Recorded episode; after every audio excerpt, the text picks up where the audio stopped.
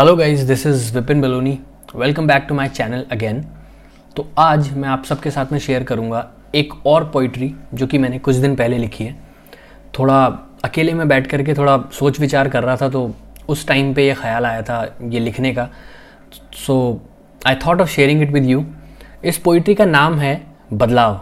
English में कहते हैं चेंज तो इट्स ऑल अबाउट चेंज मैं क्या सोचता हूँ और जो भी मेरे थॉट्स हैं वो मैंने वर्ड्स में लिखने की कोशिश की है। तो आई होप आपको अच्छी लगेगी। सो लेट्स गेट स्टार्टेड मैं बदलाव के क्षितिज पर खड़ा हूँ। बस एक कदम और चलना है और मैं बदल जाऊँगा हमेशा के लिए।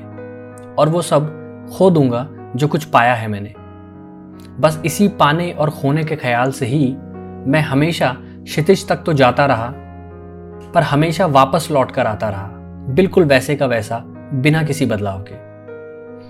बदल जाना तो यूँ कोई बड़ी बात नहीं लगती मुझे, पर डर लगता है बदलाव के साथ की अनिश्चितताओं का।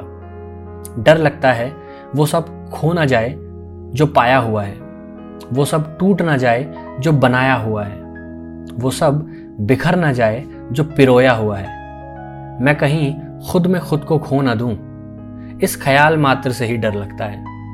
कभी लगता है बदलाव, मिलन है विनाश और सृजन का। जहाँ एक तरफ़ विनाश अपने चरम पर होता है तो वहीं सृजन अपने पैर पसार रहा होता है। तभी लगता है, क्या विनाश सृजन का दूसरा नाम तो नहीं, या कहीं सृजन विनाश की अगली कड़ी ही हो? और सृजन का रास्ता विनाश से होकर जाता हो, और कहीं टूट जाने की हद ही फिर से बनने का सफ़र लिए हुए हो। इस विनाश सृजन के फेरे में मैं अभी भी क्षितिज पर खड़ा हूँ। सामने बदलाव खड़ा है, आँखों में मेरी आँखें डालता हुआ।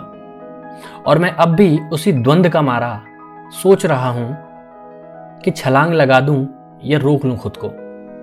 जो हाथ पड़ा है उसे समेटूं, या जो संभावनाओं के गर्भ में छिपा है उसे लपेटूं। ज़िंदगी में द्वंद बड़ा है। दैट्स इट गाइज़ ये थी हमारी पोइट्री जो मैंने कुछ दिन पहले लिखी थी। आई होप आपको अच्छी लगी हो। और अपने फीडबैक्स और कमेंट्स जो भी हैं, वो कमेंट सेक्शन में ज़रूर दीजिए।